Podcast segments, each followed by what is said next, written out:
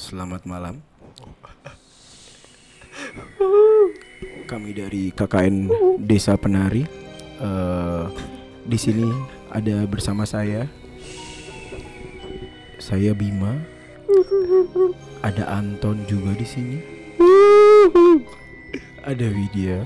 Hai. ayo, ayo. Gak apa-apa. Oke, tetap lanjut. Podcast bebas aktif. Gorbachev, open this gate. Together, we will make America great again. Ya, tadi openingnya sangat kreatif ya dari Hafiz ya. Eh, emang lagi rame nih cerita tentang KKN Desa Penari itu berbarengan sama berita tentang pindahnya ibu kota Indonesia. Yoi. Apa hubungannya? Iya. KKN terjadinya KKN kan em, supaya membawa mahasiswa ke daerah-daerah yang dianggap Mm-mm. tidak merata gitu kan. Iya. Ke daerah. Nggak mungkin dong KKN ke ibu kota. Iya sih. Nah, kalau ibu kota pindah jangan-jangan KKN-nya di Jakarta. Udah ada yang di Jakarta. Bener. Main ke GI. Main. Berarti kalau di Jakarta desa penari penarinya lain tariannya. Wah, iya benar. Oh, tariannya apa? Kicir-kicir. Bukan cep cep cep.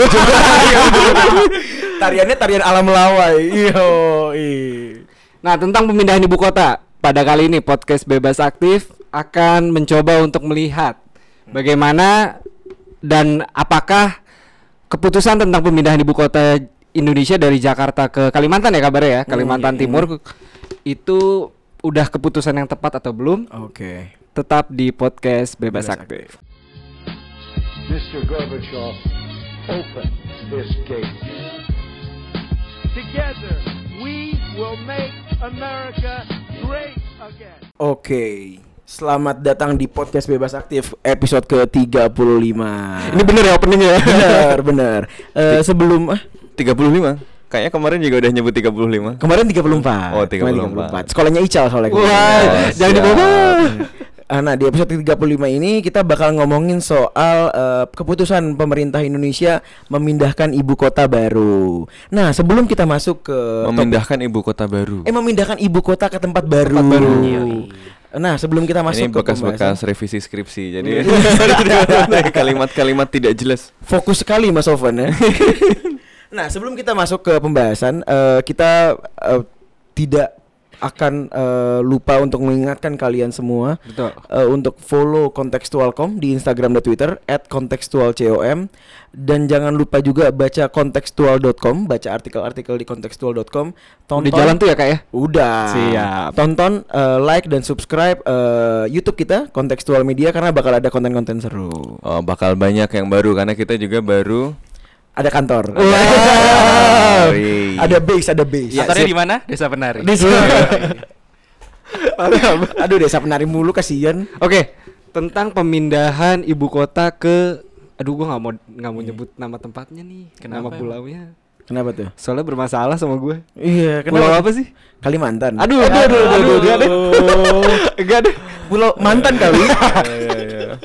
Tapi eh menurut kalian ya, kita buka dengan opini masing-masing nih, Oke. supaya eh, pendengar tahu stance kita di sini apa. Iya, iya, iya. Apakah kalian sepakat atau tidak sepakat tentang pemindahan ibu kota ini? Dari Mas Sofan, ya Mas Dari- Sofan oh, terakhir, Mas Sofan terakhir, terakhir. masih panjang. Bebe dulu, Bebe, Bebe.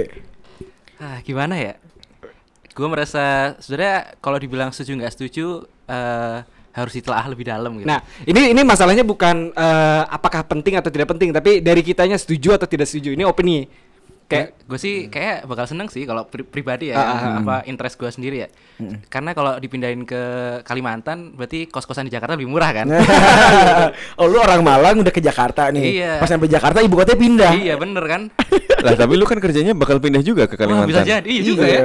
Kalau jadi PNS, juga. Iya, juga. kalau jadi PNS, kalau jadi pekerja pegawai negeri lah minimal ya kan BUMN. kalau kerja di PNS bisa ini kerja dari rumah. Oh iya. Kan sekarang. Iya benar benar benar. Eh, Jadi lu sepakat?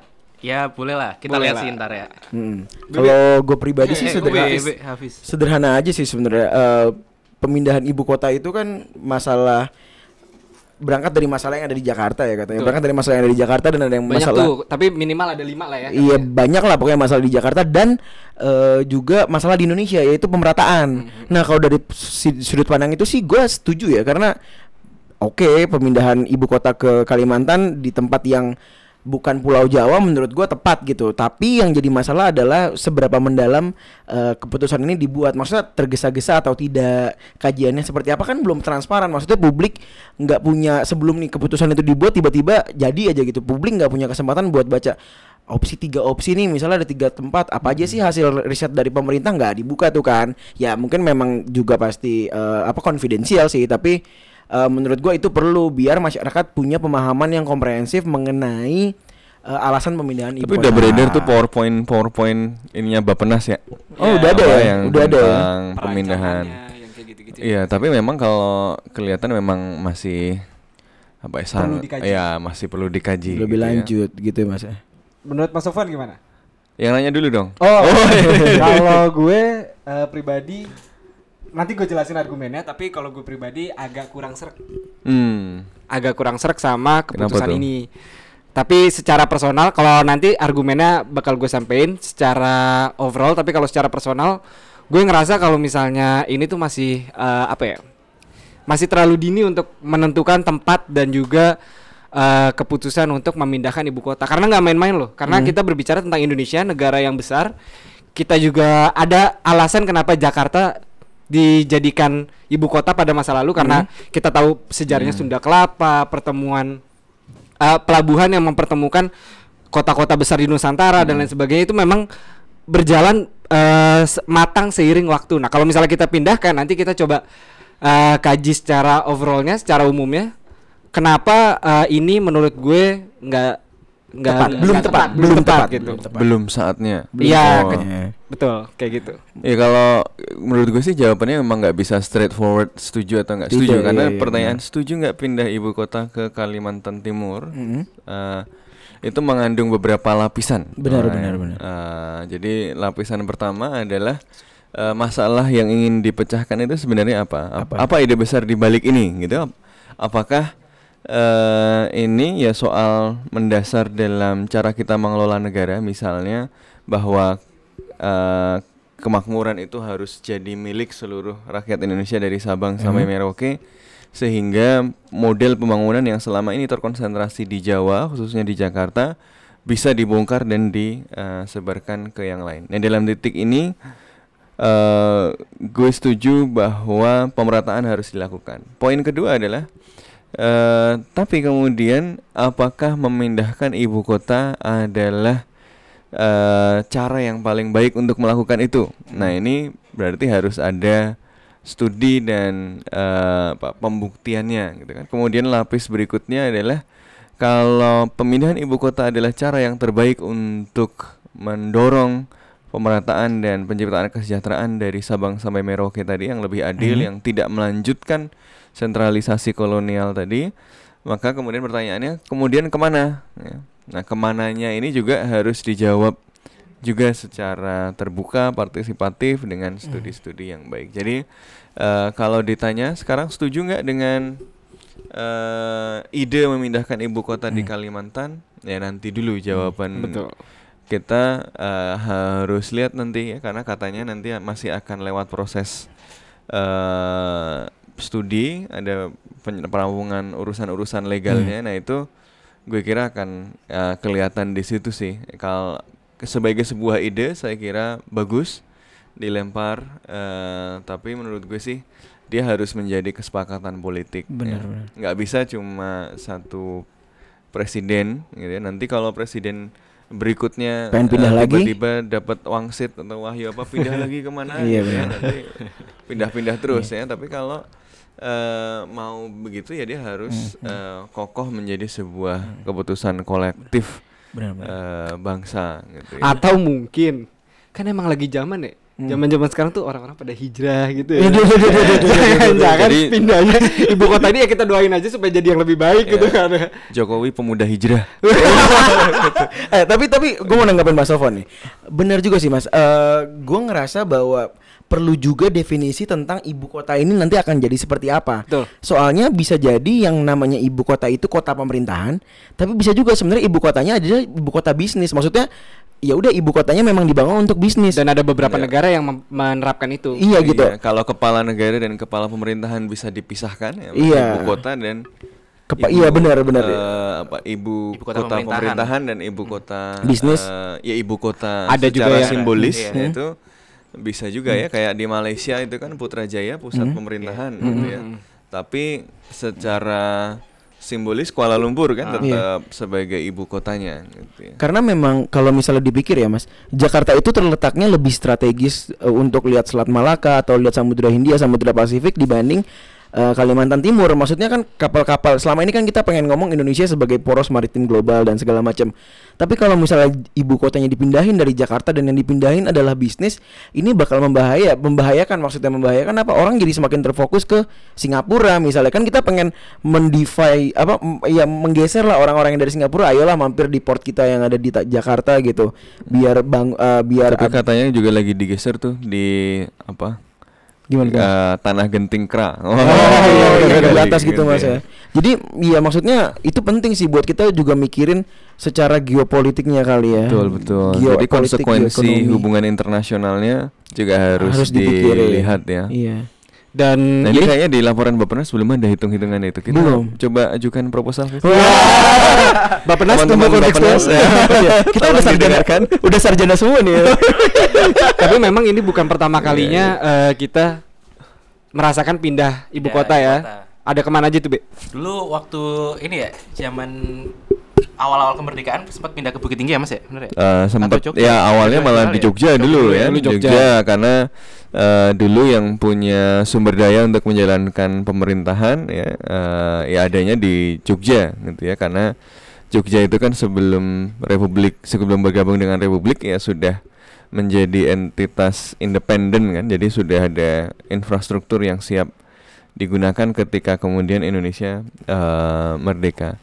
Nah, nanti pindah ke Jakarta. Eh, selain itu sebenarnya juga pernah pindah ke Bukit Tinggi. Iya, eh, waktu PDRI ya Pemerintah Darurat Republik Indonesia. Karena eh, operasi militer Agresi dari militer. Belanda ya yang kemudian menangkap para pemimpin Republik.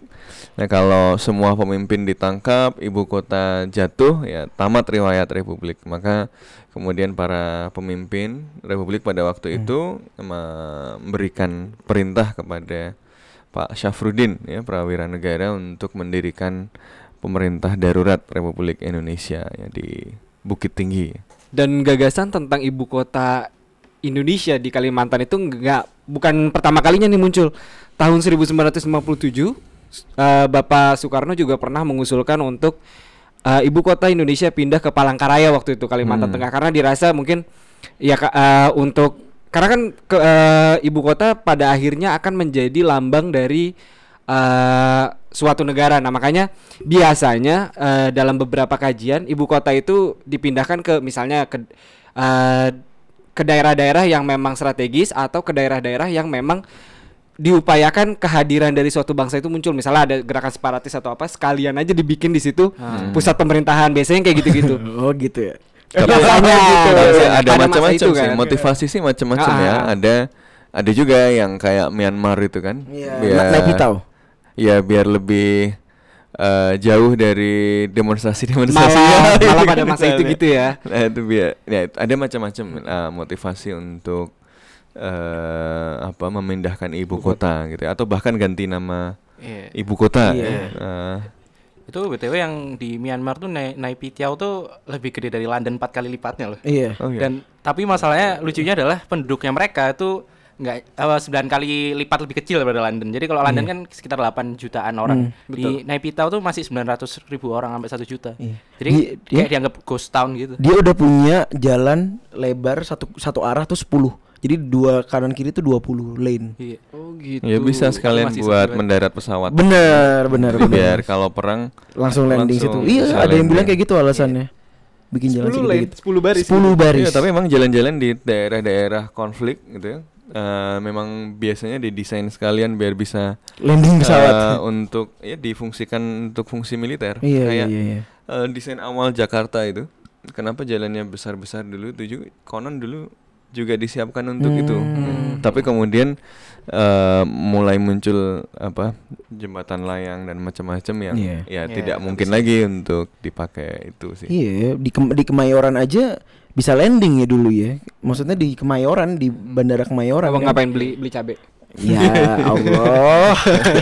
eh tapi bener Bandara Kemayoran dulu bisa Iya, landing benar, kan benar. pesawat komersil.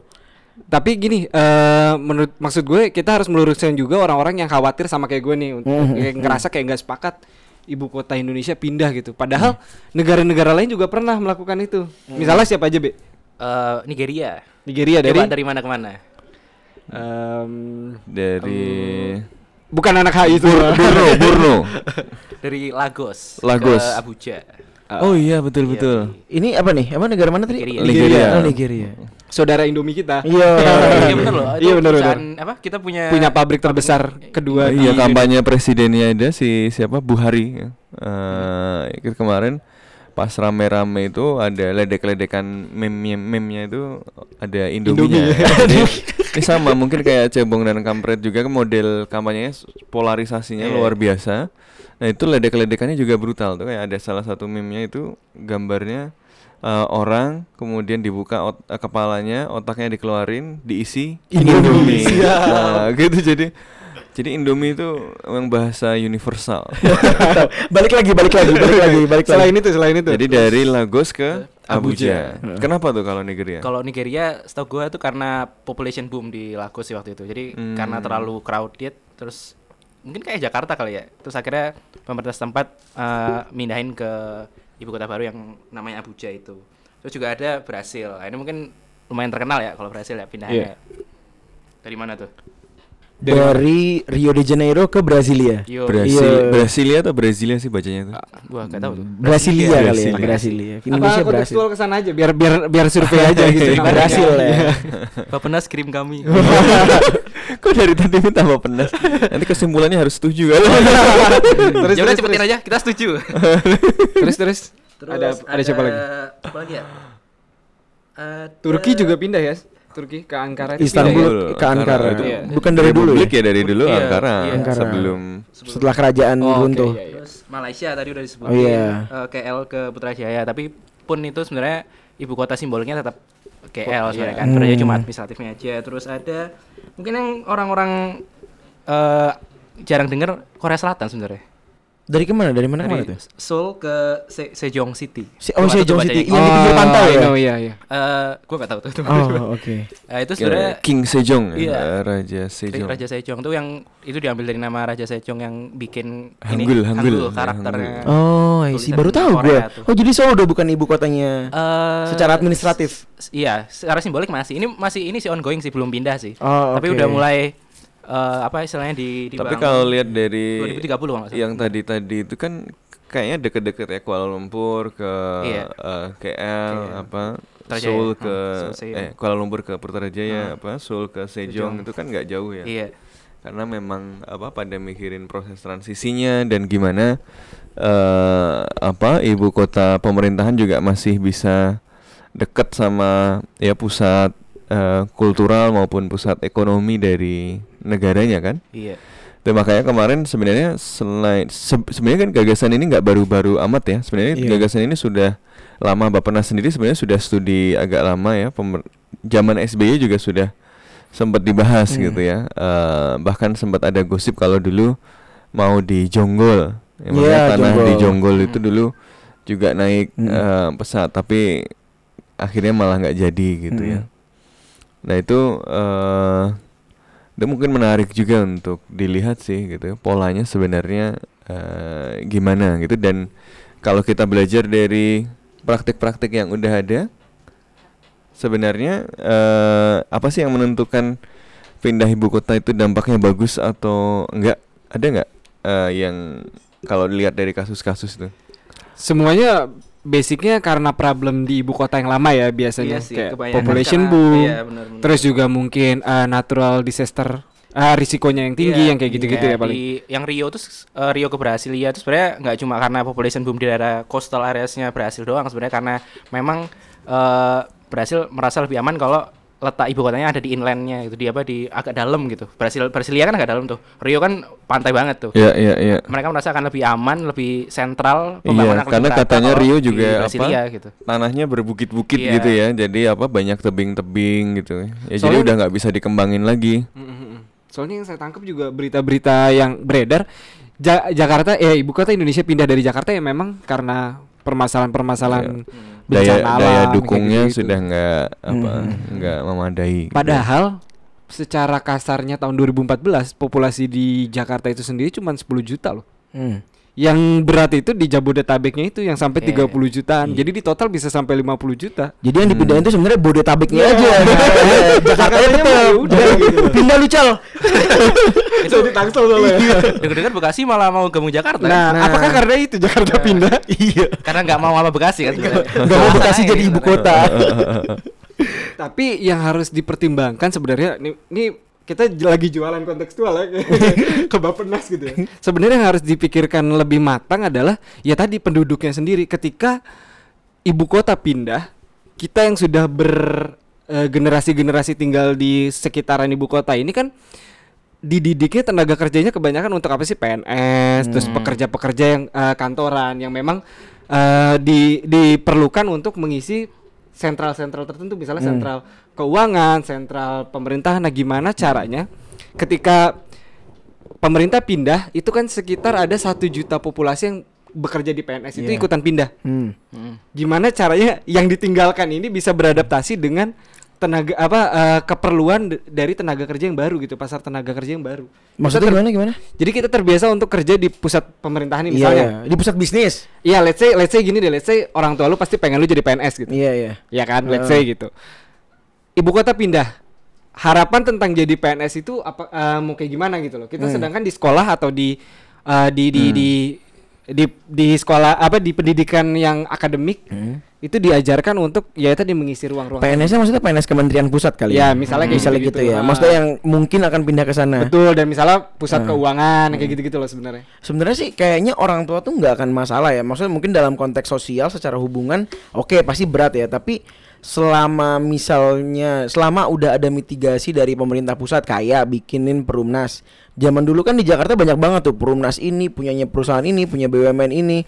Nah, selama dibangunin mes-mes atau tempat tinggal itu sih menurut gua akan jadi fine fine aja. Apalagi katanya sekarang di calon ibu kota baru udah ada pengembang tuh yang udah masuk gitu kan yang udah yang udah bangun mall. Jadi kayak harusnya Senin sih harga naik. nah itu eh, AP-AP itulah pokoknya. Jadi kayak eh, harusnya sih secara fisik secara kebutuhan kebutuhan jasmani nggak masalah tapi mungkin ya secara sosial pasti orang tua ya berat Dan hati kitanya lah sendiri. dan kitanya Iya. juga kayak iya Pasti kan ada pergeseran pasar tenaga kerja tuh kebutuhan Iya, akan berubah tuh. iya iya iya Nah, iya. itu Iya. gimana tuh maksudnya? Tapi memang sebelum kita berandai-andai soal uh, apa ya, nanti kalau sudah pada pindah semua bagaimana? Pertanyaannya adalah beneran pada mau pindah nggak ya kan? Iya kan ada survei terakhir itu yang katanya 94% eh, lebih PNS nggak mau pindah gitu kan. Wah, maunya kerja di rumah ya Eh, mau- Jadi di- ya.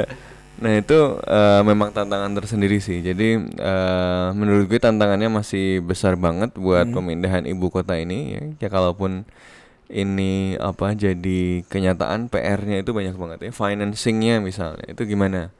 Eh, dana yang dibutuhkan itu tentu besar sekali ya. Dan walaupun ada skema-skema yang dibicarakan, bisa nggak skema-skema itu diselesaikan dituntaskan dalam waktu eh, apa targetnya 2024 sudah pindah dengan terbangun hampir semua fasilitasnya kan? Hmm. Eh, Jakarta Bandung aja belum selesai-selesai itu satu proyek kereta. Nah, ini mau bangun satu kota. Eh, memang ya tantangan yang luar biasa sih. Tapi memang orang Indonesia itu mungkin harus ditantang bangun sesuatu yang ekstrim baru cepat kan mitologi mitologi kita kan mitologi mitologi membangun dalam waktu singkat ya. Deadliner ya, Mas, ya deadliner Bandung Bondowoso Oke. ya. Prabanan. Eh, bangun dalam semalam ya Seribu satu ribuan candi, gitu loh itu kan eh, berarti kita memang mentalnya sudah dari kecil dididik eh, seperti itu jadi Oke, jangan-jangan kalau dibuat perencanaan oh pindahnya dalam 30 tahun malah nggak jadi kalau disuruh pindah ibu kota besok. Ini malah jangan-jangan malah jadi. gitu. ini ini ini ini, mirip- ini mungkin Mas Sofwan belajar ya gimana Jadi Mas? orang Indonesia begitu mentalitasnya. Ini Mungkin Mas Sofwan belajar dari mahasiswa HI ini kayaknya. Kalau dibilang besok nah dikerjain tuh. Iya. Kalau tugasnya bulan lama, lagi Nah, iya, kerjainnya hamin satu tetap. Jadi emang harus ngasih deadline. Jadi mungkin Pak Jokowi memahami psikologi bangsa Indonesia. ya, harus dikasih deadline tiba-tiba kaget gitu lalu baru bisa jalan. gitu. Kalau enggak nggak jadi gitu. Gue gak bayangin gitu loh Orang Jakarta gitu kan Misalnya tiba-tiba Pak Jokowi gitu Ya besok pindah Hah? Hah, Oke oke ayo pindah gitu Taunya jadi pindah Jadi pindah Taunya jadi gitu Tanya sampai sana udah ada rumah, udah ada Starbucks.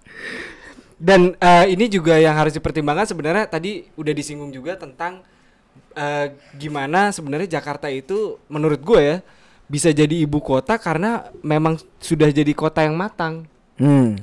Jakarta itu kita tahu sejak zaman bahkan nggak cuma apa sejak zaman ada perdagangan deh perdagangan global Jakarta itu udah jadi pertemuan yang eh, yang yang yang Hub lah ya. Iya, jadi kayak seluruh Nusantara itu pasti kekumpulnya di Jakarta. Sunda. Dan ini eh justru menyiapkan Jakarta itu jadi ibu kota Indonesia yang multikultural. Jadi memang Jakarta udah terbiasa tuh mempertemukan banyak ras, suku gitu. Kita udah Ya. udah terbiasa. Tapi kenapa Jakarta juga bisa begitu kan ya karena dulu Belanda yang kemudian eh, membangun Betul. infrastruktur yang demikian kan. Nah, artinya eh, sedikit banyak kenapa Jakarta menjadi tempat yang paling gampang untuk menjadi pusat pemerintahan pada waktu itu? Ya karena tinggal melanjutkan Betul. warisan kolonial tadi. Makanya Soekarno ya itu memang benar awalnya memang benar-benar ingin mindah sampai ke tempat yang baru karena ya ini harus jadi chapter baru. Tapi kemudian belakangan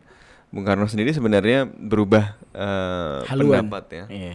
ya karena mungkin eh, secara teknis agak eh, kebayang. Nggak tahu sih. Soekarno akhirnya nggak jadi itu karena Bung Karno me itu ya, kayaknya perlu dicek ini. Perlu dicek lagi. Mungkin dicek silakan dicari sendiri bagi Tapi para berarti- kontekstual.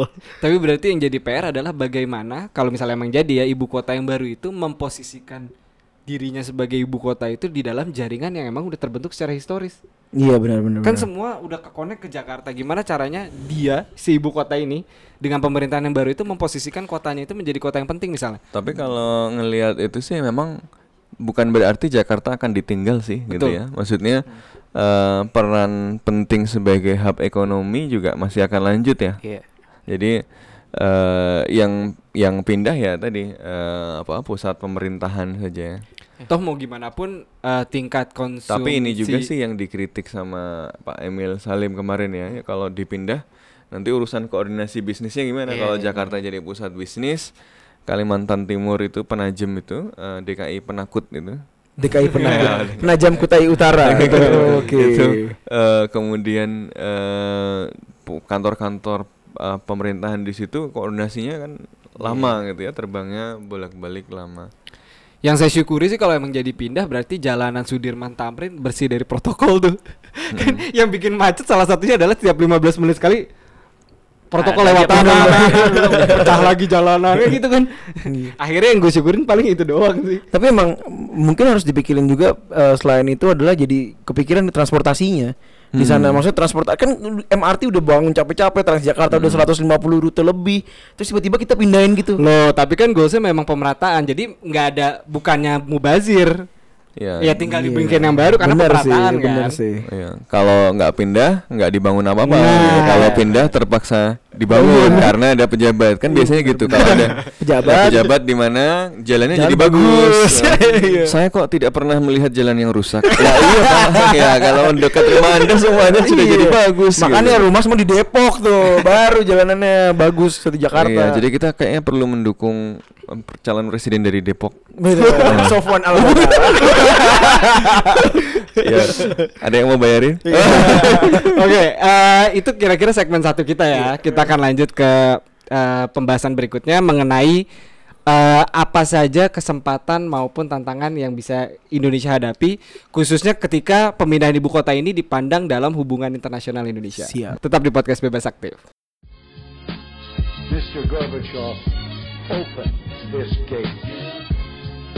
Together, we will make America great again. sebelum ngomongin lebih lanjut tentang pemindahan ibu kota nih. Ah, ah. eh kan ntar ibu kota pindah ke Kalimantan. Hmm. Belum ada namanya kan? Belum ada. Belum ada. Kalau menurut lu nih, menurut lu nih, Iya. kira-kira namanya bakal apa? Tadi Mas Sofwan udah punya saran tuh. Apa, tadi, Mas? Nama Namanya ibu kota baru apa? Oh penakut itu. DKI penakut. Oh itu kan udah. Oh, udah ada, udah Ya di grup WA bapak-bapak. Kita nggak tahu. Bener bener. Bapak-bapak penting, orang penting, bapak-bapak Iya, orang orang penting. Nah. Bapak-bapak yang ada di Bapenas. Soalnya bapak saya juga nggak tahu tuh. DKI penakut penajam Kutai Utara. Boleh boleh. Yang lain yang lain. Bebe Bebe ada saran nih. Yang nanya lah. Ah, kan gue yang nanya. Oh iya. apa ya? Gue Apa ya? belum kepikiran. Oh kan ada banyak usulan tuh di apa di Twitter. Jokograd. Eh, Oh, Joko- oh iya. Leningrad. Soalnya memang pemindahan ibu kota itu selalu ya. terikat Eh, dengan eh, anggapan bahwa eh, oh pemerintahnya otoritas. Gua nih, tahu, gua tahu apa. otoritatif gitu. Konstantinopel kan? Iya. Konstantin. ya. Atau- Jokopel. Joko. apa ya? Enggak, kita kalau misalnya kita ngikutin ini apa ngikutin yang eh, Sanskrit gitu ya, yang apa bukan Oh, Sanskrit iya, sih. Pura yang kalau pura ya. Iya. Jayapura. Kalau aku iya kalau aku mikirnya ini atau Karta ya. Iya karta, nah atau negara kan karta Negara. Kutai karta negara tuh Iya. di Kutai kan pertama kan Joko Negara, wow, enggak ya? Nah, lo, lo lo mendengar itu di Pulau Kalimantan kayak Jawa di Pulau Kalimantan tuh keren Ya. sih. Kan transmigrasi, Jawa. transmigrasi. Iya, iya. Nam- kalau apa eh, ibu kotanya melekat dengan nama individu kayaknya eh, apa ya eh, orang-orang juga nggak akan Jadi akan strongman. sih dan Iya, akan iya. melihat ini sekedar project legacy aja Iya, gitu iya. ya. Jadi kayaknya memang eh, namanya malah justru harus visioner Iya. ke depan gitu ya. Tapi- misalnya apa? Karta negara se- keren sih mas sebenarnya. Karta negara kan Kutai kan, maksudnya dari am- diambil dari Kutai secara historis tuh tidak secara historis aman lah gitu karena kan kerajaan pertama yang ada di Indonesia gitu. Tapi yang dibilang Mas Wan tuh kejadian juga sih ya, yang di Kazakhstan tuh kan eh, Astana kan akhirnya diganti tuh namanya. Jadi apa? Jadi Nur Sultan. Iya. Eh, dari nama presiden pertama mereka Nur Sultan Nazarbayev. Nazarbayev. Yang Oh. itu kayak modelnya kayak Soeharto-nya kita lah, 30 Iya, iya, tahunan iya. eh, jadi Mimpin. presiden di sana dan beneran tuh diubah tuh nama jadi eh, Nur, Nur Sultan. Sultan. Banyak sih yang ini yang apa, yang Anggota protes. ini KKN Desa Penari juga tuh. Nur ya. Nur ya? Oh Nur, iya, si Nur. Widya ini. Oh si Nur. Iya. Nurul gak sih? Ya, itu sih. Emang eh, dinamika perubahan nama tuh apa ya? Emang menarik A- sebenarnya. atau kita tantang aja para conference untuk mengusulkan nama Bener, ibu bener, kota bener, bener, bener. di eh, sosial media kita bisa Iya. di Twitter atau Instagram Instagram. @contextualcom. Nanti kita bikin post khusus kayaknya ya. Iya, boleh, Lu boleh, eh, boleh deh tuh ngasih saran nama apa yang kira-kira tepat. Mandalapura. Nah, Wah gila itu keren sih. Tapi ntar jadi Hutomo Mandala Putra. Tommy Tambahin Soeharto. T doang. iya bahaya. oke, Bahaya. kita lanjut ke pembahasan berikutnya nih ya. Iya, udah lanjut, udah lanjut, udah lanjut. delay. Oh Gundala Pura. Wah, wah. Patriot pertama. Oh. Mandala. Ntar Joko Anwar dikira. Oh, jangan-jangan Joko Negara bukan Joko, Joko Widodo. Widodo. ya? Joko Anwar itu. Astagfirullah. lanjut lanjut lanjut. Lanjut lanjut lanjut. Nah, eh, kita membahas tentang pemindahan ibu kota Indonesia ke eh, dari Jakarta ke kota baru nih yang belum ketahuan namanya. Ada dampaknya nggak sih kira-kira di eh, Indonesia di tatanan hubungan internasional? Nah, ini yang kayak paling sebenarnya menarik tapi nggak pernah diomongin Nggak pernah gitu. dibahas. Nah, Eh, dampaknya kalau eh, Jakarta udah nggak lagi ibu kota, terus ASEAN gimana dong gitu? Kan secara tradisional eh, Jakarta itu ibu kota ASEAN lah katakanlah, sekretariatnya di Jakarta. Gedungnya baru Gedungnya diresmikan, bro. Tahu-tahu pindah. Tahu-tahu Iya. pindah. Gimana perasaan mereka? ya kan itu kira-kira gimana gitu. Kalau menurut lu gimana? Kalau gue sih menurut gue nggak masalah. Jadi keren kan ibu kota ASEAN Jakarta, ibu kota Indonesia bukan Jakarta. Wah. Jakarta malah naik Jakarta jadi naik pangkat kan jadi ibu kota ASEAN. Orang jadi inget ibu kota ASEAN. Terus mungkin itu juga jadi dampaknya Indonesia. Oh ada ASEAN ternyata di Indonesia. Maksudnya orang paparan ASEAN di masyarakat Indonesia lebih baik gitu. Kalau gua sih mikirnya sederhana aja Ya, nih. Lucu juga tuh ya. eh, ibu kota ASEAN. Iya keren ya. Berarti nanti lagu Mars UI berubah juga tuh. Eh, genderang UI. ya? Heeh. Iya. Ibu, kota, kota- ASEAN. Eh, Enggak, enggak, enggak, enggak gitu. Ibu kota eh gimana sih? Lupa gue. Ibu kota kota ASEAN, pusat i- Bukan. Eh gimana Iya sih? gitu gitu. Ya, kira-kira kayak gitu. lah. Itulah. Ya, nanti kita tanya Pak Dibio. Kalau lu gimana Jal? Menurut lu? Kalau gue sih aja. eh, ini ini juga agak berseberangan sama opini gue ya karena eh, lagi-lagi ibu kota itu berbicara tentang ibu kota, berbicara tentang imagine community-nya Benedict Anderson. Hmm. Apalagi untuk em, let's say eh, in- negara sebesar Indonesia yang udah membawa Jakarta tadi yang sebagai ibu kota sebagai kota simbolik dari Indonesia itu jadi ibu kota ASEAN juga. Nah ini akan akan berbeda ketika nanti dibawa misalnya ibu kota pindah ke tempat lain. Hmm. Ada, gua nggak ngerti sih bakal ada clash kepentingan seperti apa antara misalnya kepentingan eh, local government di tempat di sana sama eh, kepentingan dari national governmentnya. Nah itu yang sebenarnya eh, bisa jadi potensi dari apa ya bukan masalah tapi tantangan yang bisa dihadapi di khususnya di pemerintahan Indonesia. Gimana tuh? Gue eh, tadi ngebaca sekilas di Jakarta Post yang rubrik yang akademik tuh eh, ada dibilang eh, Jakarta tuh emang udah seharusnya dikasih titel eh, Diplomatic Capital of Southeast Asia. Hmm. Dan ini memang justru kalau menurut tulisan itu sih ini sebenarnya juga kesempatan gitu buat eh, apa ya kayak kita punya Brussels-nya Iya iya. Wah, apa, iya bener. Brussels-nya Southeast Asia gitu. Brussels-nya ASEAN. Eh, kayak gitu kan. Eh, justru orang lebih enak ya karena ibu kota Indonesia-nya sudah pindah, Iya. jadi orang nggak merasa itu kandangnya Indonesia Iya, doang gitu. Iya, Jadi iya. ini Itu, milik eh, rame-rame Iya, gitu. itu justru sebenarnya kayak ya oke aja sih kayak gitu. Hmm, Cuma hmm. yang kemarin gue sempat pertanyakan tuh gimana nasib eh, kedutaan-kedutaan besar gitu. Kayak yang ada yang baru baru ngeresmiin gedung baru, ada Iya, yang- betul. iya. ya ASEAN itu baru ngeresmiin Iya gedung kan, baru. selain- masih selain lama ASEAN. juga kok Amerika Serikat Iya, juga Am- termasuk US baru. kan, Amerika kan. Serikat termasuk Berarti baru. ternyata juga harus mikirin buat apa ya, nyari lahan kosong ya di ini di Kutai. Tapi em- memang gini gua nggak tahu sih. Emang Kalau jadi Pindah. pindah. Enggak, memang dubes emang memang ke dubes harus pindah ya. Maksudnya memang ke dubes harus ada di ibu kota.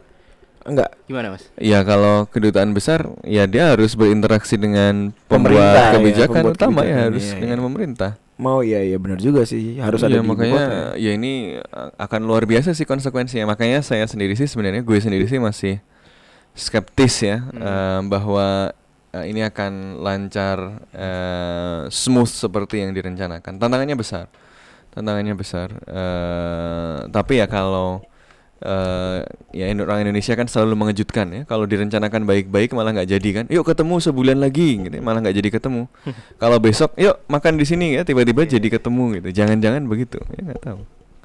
Oh, iya juga sih Mas. Maksudnya eh balik lagi ke mentalnya si masyarakat Indonesia lagi kalau misalnya kita rencanain soalnya ibu kota ini juga udah lama juga kan rencana pindahnya Yes. udah lama nggak jadi-jadi gitu. Mungkin Jokowi mikir kayak gitu juga kayak ya udah kita harus segera percepat ini. Ya cuma memang harus imbang sih gitu ya. Ad- Ada orang yang sangat berhati-hati sehingga nggak jadi-jadi, ya. tapi ada yang eh, kok nggak jadi-jadi sih, pokoknya dijadiin gitu Ah, ya. iya, Nah itu kalau nggak dihitung dengan baik-baik juga eh apa ya dampak yang diharapkan malah nggak muncul gitu ya. Hmm. Nah makanya kemudian eh ya secara umum eh ini menurut gue sih gagasan penting yang Eh, justru karena penting itu ya harus dipikirkan dengan eh, baik gitu ya. Iya.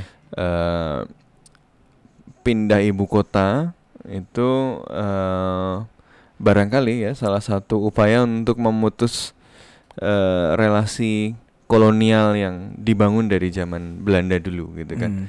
Dekolonisasi itu kan punya dua elemen. Eh, ya dekolonisasi pertama adalah hubungan eh, eksternalnya. Ya dulu ketika Indonesia eh, ketika Nusantara ini terdiri dari macam-macam kerajaan ya kemudian Eropa mulai masuk ya terutama Belanda. Belanda memusatkan s- logistik eh, untuk dikumpulkan ya barang-barang yang diambil sumber daya alam yang diambil itu dikumpulkan di Batavia dari Batavia baru kemudian dijual ke pasar internasional. Makanya Jakarta kemudian memang tumbuh menjadi eh, pusat segala-galanya gitu ya. Ya karena praktis saja buat Belanda daripada eh, titiknya macam-macam koordinasinya susah. Belanda kan negaranya kecil di bawah laut lagi gitu kan. Eh, makanya mending eh, di satu tempat saja yang dia kemudian ngoordinasinya gampang. Nah maka eh, pemindahan ibu kota ini ya bisa jadi eh, ya diharapkan menjadi upaya untuk me- memutus eh, model pembangunan yang sudah diletakkan dari zaman Belanda itu ya konsekuensi eksternalnya misalnya ya ya supaya misalnya eh, kita nggak lagi eh, ya sekedar menjadi pengumpul sumber daya alam dan ngirim Betul. ke pasar internasional misalnya. Sepakat. Ya makanya dipilih tempat yang eh, dulu adanya apa? Dulu banyak tambang batu bara, gitu. biar tambang batu baranya tutup. Gitu nggak sih? Oh, enggak ya? no comment. Nih. gue, no gue comment. sudah, gue sudah husnuzon ini. Jangan-jangan itu yang biar ngasih kode bos, tolong ditutup pabrik batu, eh pabrik tambang batu baranya. Tolong Bukannya- diawasi eh, perkebunan kelapa sawit. Iya, Jangan, bukan ada kelapa sawit di situ malah ya. Kita kan harus positive thinking. Oh, gitu ya. Saya suka nih positifnya Mas Sofan ini. Mantap. Kadang-kadang positive thinking sama sarkasme memang nah, Bukan kontekstual yang berbicara tapi Mas Sofwan ya. Oke, oke. Kemudian yang kedua ya eh, relasi kolonial yang ada di level domestik ya tadi eh, karena Belanda maunya eh, praktis bagaimana supaya jajahannya itu bisa melayani kebutuhan metropolisnya di Eropa itu maka dia nggak nggak peduli soal bagaimana ketimpangan itu tercipta dengan infrastruktur yang dibangun oleh eh, negara kolonial ya makanya ketika kemudian Indonesia merdeka kita melanjutkan infrastrukturnya Belanda nggak sadar kita juga melanggengkan ketimpangan yang dihadirkan oleh Belanda tadi gitu ya jadi ya kan praktis saja kalau zaman dulu karena sudah ada bangunannya sudah lengkap fasilitasnya investor pasti nyari juga yang dekat-dekat itu akhirnya industri juga dibangun di sekeliling Jakarta Iya. Eh, makanya ada Bekasi ada Karawang ya, Ada macam-macam. Bintaro. Nanti eh kalau mau bikin sesuatu ada visibility tadinya mau bi- mau bikin eh, produk yang bisa dijual pasar eh, ke pasar ya pasti akan di sekitar sekitar itu lagi. Ya, ini yang kalau eh, apa eh, pengkaji eh, HI atau ekonomi politik sering bicara soal path dependency. Ya, jadi eh, ketergantungan ya kepilihan di masa lalu kebijakan di masa lalu membuat kita eh memiliki pilihan terbatas di hari ini. Karena kita ya melanjutkan eh, Apa yang sudah apa di- yang sudah diletakkan ya. Karena Jakarta sudah dibangun dari zaman kolonial jadi pusat eh, semuanya. Ketika Indonesia baru merdeka ya para pemimpin kita nggak punya pilihan selain ya sudahlah di Jakarta aja gitu ya.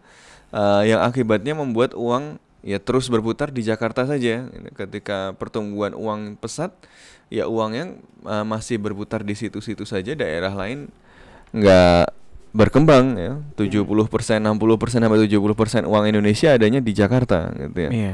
eh kelurahan yang paling kaya itu ya di Jakarta, gitu ya. mungkin lebih kaya dari satu kabupaten atau satu provinsi di eh, tempat lain gitu. Nah ini yang kemudian memang memunculkan pertanyaan gimana sih eh apa memotong ketergantungan sejarah ini gitu ya, Ya. path dependency ini gimana cara motongnya?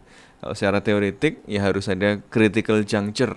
Hmm. Nah, mungkin ini yang mau dibuat nih critical critical juncture-nya. Ini Critical juncture memang sifatnya biasanya nggak direncanakan karena Hmm. kalau direncanakan kita nggak bisa bebas dari Iya, dari path path dependency tadi itu. gitu. Jadi memang biasanya critical juncture-nya bisa eh, di kekuatan eksternal kayak misalnya kalau zaman apa Mataram udah ada bencana alam Merapi ya akhirnya Hmm, harus pindah iya. gitu kan Iya. ya. Ya mungkin eh ya mungkin ini upaya menghadirkan critical juncture itu gitu ya. Ya tapi critical juncture pun ya, tadi ya juga harus dilihat dengan kritis yes. Kita sem eh, ya semoga sih sudah eh, dihitung dengan baik tapi saya kira gue kira publik punya hak untuk tahu, publik punya hak untuk dilibatkan karena kalau ini hanya menjadi keputusan elit eh, sulit sekali proyek sebesar ini bisa jalan. Jadi menurut gue ya ini toh sudah maksudnya ini su- sudah ada yang eh, sudah ada pemimpin yang punya tekad ini menurut gue kuncinya ke depan bagaimana kemudian dia dibuka supaya publik bisa terlibat seluas-luasnya, publik tahu secara transparan hitungannya seperti apa, jadi nggak ada kecurigaan lagi. Ini eh, menguntungkan eh, segelintir orang saja, tapi ini memang beneran komitmen kita bersama untuk menciptakan Indonesia yang lebih Baik. sejahtera, Wah, ya, dan lebih merata, merata, ya, gitu ya. Setuju banget sih. Setuju, Udah, setuju. ini udah setuju gue. itu itu eh gue sepakat banget kata-kata di mana jangan sampai ini cuman jadi proyeknya para elit. Benar, Nah, benar, benar. Soalnya balik lagi kalau emang tujuan tentang pemerataan ya seharusnya sih banyak aspek yang dilibatkan, banyak pihak yang dilibatkan, bukan cuman yang di Jakarta, Tapi juga yang di Kalimantan. tapi juga yang di Kalimantan. Iya, kalau dipikir-pikir mereka udah dikasih tahu belum ya sebelumnya maksudnya kalau kita kan ya udah kita ditinggal gitu paling Malah cuma udah bikin spanduk kali. Iya pas. maksudnya di, di sana kayak gimana responnya Tapi mas? gue Belum sempet, tahu sih. gue sempet baca berita kalau nggak salah ada eh, Kalimantan Timur tuh gubernurnya atau apa yang merasa tidak dilibatkan Terus baper gitu agak-agak baper bapak nih maaf nih kalau misalnya menyinggung tapi berita yang gue temukan waktu itu mem- membingkai seperti itu gitu Nggak maksud gua, ya gua mikir kayak kalau kita kan ditinggal ya udah gitu ditinggal kota sepi ya berkurang berapa juta sih. Satu Tapi tiba-tiba dari yang cuma 500 ribu terus tiba-tiba ada 2 juta orang masuk kan juga. Iya. Itu lebih. Itu dampak sosialnya juga Dampak sosialnya bakal menarik ya itu menarik itu sebenarnya menurut ya. Eh, gua. Dua juta kan langsung jadi mayoritas. Iya. Tiba-tiba milih orang lain itu bingung ya. Iya. Eh, gitu kan. Soalnya- Kalau pemilu pilkada gitu biasanya yang menang tokoh lokal gitu ya. Mm, mm, mm. Tiba-tiba yang menang Tokoh pen- modern. eh, pendatang gitu Pendatang. kan. Eh, gitu. Yang menang yang pakai gue elu kan. Iya. Nanti jadi gue elu juga itu. Terus- gue gue elu polis. Gue elu nama kan. Ntar akan ada bahasanya nanti di Kalimantan Timur bagian selatan ada anak-anak yang ngomong witches. Witches, witches. Tapi Iya, tapi lucu juga tuh kalau kalau misalnya beneran eh, terjadi pindah dan kemudian pusat kultural Indonesia pindah, mungkin TV-TV nggak lagi gue lu ya, Iya. Ulun gitu ya, Ulun, Apa- ya, ulun. apa- apa. Siap. Eh, ya pakai bahasa-bahasa Bahasa. atau dialek-dialek eh, sana gitu Soalnya kan. kalau dipikir-pikir dari beberapa cerita transmigrasi ke Kalimantan juga banyak cerita-cerita gagal ya Mas dari beberapa provinsi di Pulau Jawa, beberapa daerah di Pulau Jawa yang ke transmigrasi ke Kalimantan juga nggak semuanya ceritanya sukses gitu. Ada cerita-cerita yang gagal juga, ada cerita-cerita yang malah akhirnya eh, bergesekan di sana. Nah, ini penting banget juga buat Ya, eh, Kalimantan dulu pernah apa, tapi bukan di Kalimantan Timur, sih, iya, iya, iya, gitu Sampit ya. kayak gitu. Orang-orang Madura. ya. Sangat ikonik itu fotonya waktu Ah. apa kerusuhan rasial Iya. dulu ya. Tadi sebenarnya gua nggak pengen nyebutin sih, cuman disebutin sama Mas Wan nggak apa-apa juga sih biar orang-orang pada tahu ya Ya udah eh, di tentang ceritanya. gitu. Iya. Bisa Nggak sih nggak di bisa sih, cuman nggak apa-apa lah. Biar informasi juga bahwa pernah ada pergesekan antara masyarakat. kita nggak bisa me- Dayak ya. me- Mendinai itu, ya, Mendinai itu, makanya itu. Ya intinya intinya per- perlu banget persiapan yang lebih matang sih jadinya. ya pelibatan publik, data yang transparan, ya perhitungan yang prudent, yang hati-hati, yang serius ya untuk dieksekusi. Eh, pertanyaan ini pertanyaan terakhir aja kali ya karena kita udah Sekalian 48 closing menit ya. Sekalian closing statement kali. Mungkin nggak 2020 ini pro opini pribadi lagi ya. Mungkin nggak 2020 semua perpindahan ini terwujud. Maksudnya benar-benar tok 2020 ibu Tahun kota depan dong. pindah. Menurut kalian sendiri mungkin nggak? Bukannya 2024 ya? Eh 2020 eh 2024 ya 2024. ditargetkan sudah Oh, sudah siap ya Udah siap, 2024. berarti udah pindah sih kalau nggak salah ya. Udah siap. Udah siap Ready jadi gitu ibu nggak? kota. Sudah pindah. gitu. Udah pindah ya? Udah- Eh sudah pindah apa sudah Setahu gue tuh 2020 apa 2021 jadi ibu kota. 2020 penyelesaian apa administrasi legal-legalnya ya ya, legal-legalnya master 2024 plan-nya. udah siap jadi ibu kota Oh, baru gitu, gitu. gitu, oke. Nah, mungkin nggak? Gitu aja sih pertanyaannya mungkin nggak buat kalian? Ini jawaban tolong jangan dipersekusi.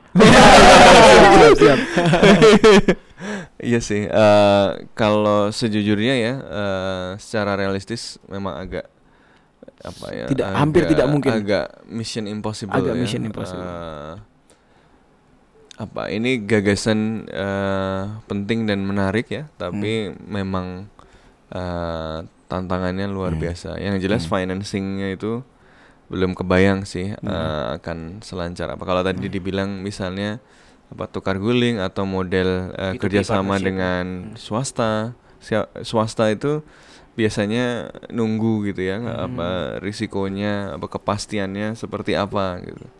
Jadi dalam waktu singkat eh, gue juga Unlikely. terlalu yakin sih. Ya apalagi di proses proses politik juga masih uncertain Berlangsung, kan iya. ya. Eh, penyelesaian masalah-masalah legal itu kan artinya dia harus melalui proses politik ya dan proses Hmm. politik ini eh panjang gitu ya Eh, nggak tahu akan bisa secepat apa cuma memang sekarang mungkin konstelasi politiknya agak eh, dominan di pro pemerintah sih ya Hmm. tapi eh, nanti ketika bicara isu pemindahan ibu kota ini ya secara eh, material ada kepentingan macam-macam juga dan pasti ada ada apa ada persaingan di situ. Jadi mungkin koalisinya nggak akan seefektif itu untuk misalnya me- mendukung itu sepenuhnya juga. Jadi eh, pertama secara teknis itu ada tantangan-tantangan yang Hmm. masih harus dipikirkan tadi financing, membangunnya, siapa yang terlibat, ya bagaimana pengelolaannya, ya. Itu PR-PR besar yang gue nggak tahu sih dalam satu dua tahun bisa beres gitu ya. Hmm. Oh, ya itu tadi, yang satu proyek Jakarta Bandung aja sampai sekarang belum selesai bos. Eh, ini proyek bangun satu kota. gitu. Kayak Sim City ya lu. ya tapi ya itu tadi mungkin kalau disuruh bangun yang kecil pelan-pelan malah nggak jadi kalau disuruh bikin candi seribu, semalam malah bisa jadi gitu ya Benar, mungkin memang kehebatan kita itu eh, apa kemampuan deadline gitu ya the power of kepepet gitu kan gitu.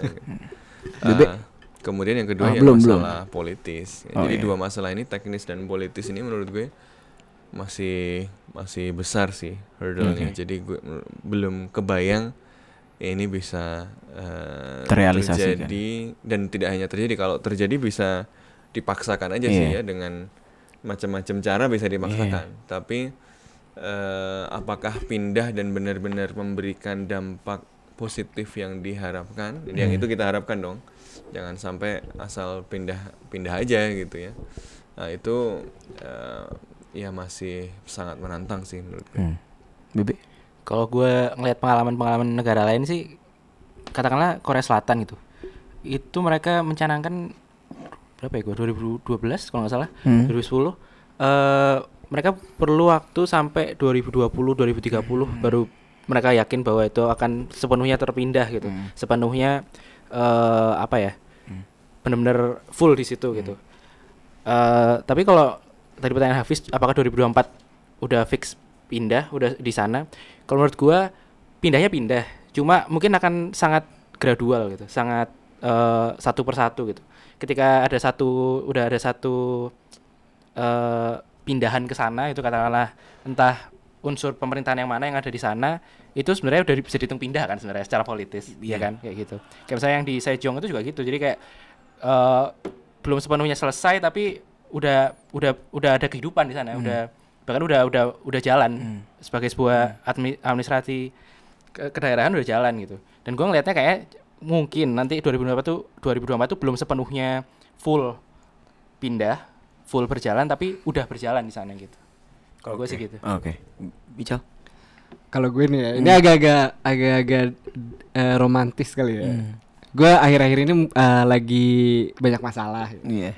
Enggak sih masalah cuma satu, cuman dampaknya besar aja gitu. Karena mantannya dikali. Tapi maksud gue gini, eh, mungkin ada satu pelajaran yang eh, bisa diambil dari masalah hidup gue nih buat Indonesia atau buat teman-teman semua. Bahwa mungkin ketika ada masalah dan lu pikir lu tahu solusinya gitu loh. Lu tahu apa yang lu mau gitu. Lu pikir, lu kira kayak eh gue tahu nih solusinya ini gitu. Tapi ternyata enggak, enggak bro gitu. Bukan bukan itu Iya. solusinya gitu loh. Masalah lu tuh bukan de- bukan ada di situ solusinya. Nah, jangan-jangan pemindahan ibu kota ini salah satu salah satu bentuk dari sesuatu yang lu mau tapi nggak lu butuhkan sepenuhnya gitu. Mungkin Ical maksudnya bilang gini, kalau misalnya masih bisa diselesaikan, jangan pindah hati dulu, Nah, jangan pindah, gitu jangan loh. kabur gitu ya. Kalau bisa diselesaikan baik-baik permasalahan ibu kota yang lama, jangan cari yang baru gitu loh. Jangan sampai, jangan sampai nih. Oke, oke. Ketika keputusan udah keluar, ternyata yang sakit lu sendiri. Nah, benar, benar, benar, gitu benar, loh. Gitu aja sudah ini pesan kepada banyak orang sekaligus gitu aja saudara Nah, gue. kalau gua sih ini gue belajar tadi kan kalau Bebe ngambil dari Korea Selatan ya. Hmm. Eh, kalau gua ngambil dari Putrajaya yang eh, udah pindah dari dicanangkan tahun 95 granted federal territory apa udah udah sah sebagai sebuah eh, teritori federal tahun 2001 dan terakhir gua ke sana tahun 2007 2018 awal itu belum banyak yang berkembang di Putrajaya. Kayak gua cuman transit sebenarnya beberapa jam tapi gue sempat mampir ke Putrajaya gitu di KL dan gak ada apa-apanya. Itu udah dibangun dari tahun 2001 sebagai wilayah eh, ibu kota gitu loh. Hah. sampai sekarang tahun 2018 kemarin itu Iya. 17 tahun ya masih gitu-gitu aja. dua dekade ya itu ya. Hampir dua dekade. Orang masih mikir KL adalah pusat bisnis orang masih kayak mikir bahwa KL adalah pusat segala-galanya pusat kultural segala macam. Dan ini baka, ka- karena Malaysia memiliki kesamaan kultural ya ke- kemiripan kultural dengan kita gue juga mikir kayak gitu sih. Jadi ya mungkin kasusnya Indonesia seperti ini. Putrajaya itu tidak terpisah oleh laut loh dengan KL. Yang paling cuman mobil 3-5 jam nyampe gitu KL Putrajaya. Ini kita harus naik pesawat kalau mau ke sana. Yang namanya konektivitasnya bakal makin ribet lagi dan menurut gua seharusnya akan akan lebih lama daripada KL dipindahin ke Putrajaya. Harusnya untuk berjalan dengan baik. Menurut gua Putrajaya berjalan dengan baik tapi memang masyarakatnya nggak nggak bisa tiba-tiba dikasih kota terus pindah terus seneng gitu. Karena kan KL Tapi memang nggak di- lama. nggak didesain untuk pindah kan kalau Putrajaya. itu kan sebe- ya sebagai pusat pemerintahan aja sih mas ya. Nge- ngegeser sih itu ya. Iya, Mindahin administrasi tapi bisnisnya di KL. Nah iya maksudnya kalau misalnya Indonesia nanti seperti itu gitu kan yang kita pikir kan PNS PNS doang nih yang pindah ke sana kan sama sama presiden gitu Iya. kan jadinya menurut gua ya harus kita butuh waktu yang lebih lama daripada sekadar KL pindah ke Putrajaya menurut gua tapi ya balik lagi kalau misalnya kalau misalnya ya memang memang dipaksakan dan menurut yang memaksa bisa dan berda- berdampak positif ya I'm, I'm I'm I'm all in for it gitu loh. Jadi kayak ya memang kalau misalnya hasil gua nggak memaksa keputusan gue bilang bahwa ya unlikely tapi ya kita lihat aja hasil risetnya gimana. Oke. Mungkin segitu aja kali ya episode kali ini gile. Eh, gue kita kita menantang teman-teman pendengar untuk eh, nulis tentang ini. Bisa kita naikin di kontekstual.com atau kita diskusin bareng-bareng di sosial media kita. Jangan lupa di @kontekstual.com, COM di Twitter maupun di Instagram. Yoi. Komen YouTube, aja. YouTube, YouTube. Nah, oh iya di YouTube juga bisa komen kok di YouTube apa kita YouTube-nya? kontekstual Visual media. media. Nah, bisa bisa komen di salah satu video kita tentang ini. Bakal kita tanggepin juga gitu loh. Dan mungkin sekian aja nggak ada tambahan lagi. Nggak ada udah cukup. Terima kasih. Kali ini ada gue Ical Haikal. Ada Hafiz. Ada Nur. Soft Pada ada soft one ya. Ya, Pamit. pamit, pamit, pamit. Dah. Stay smart.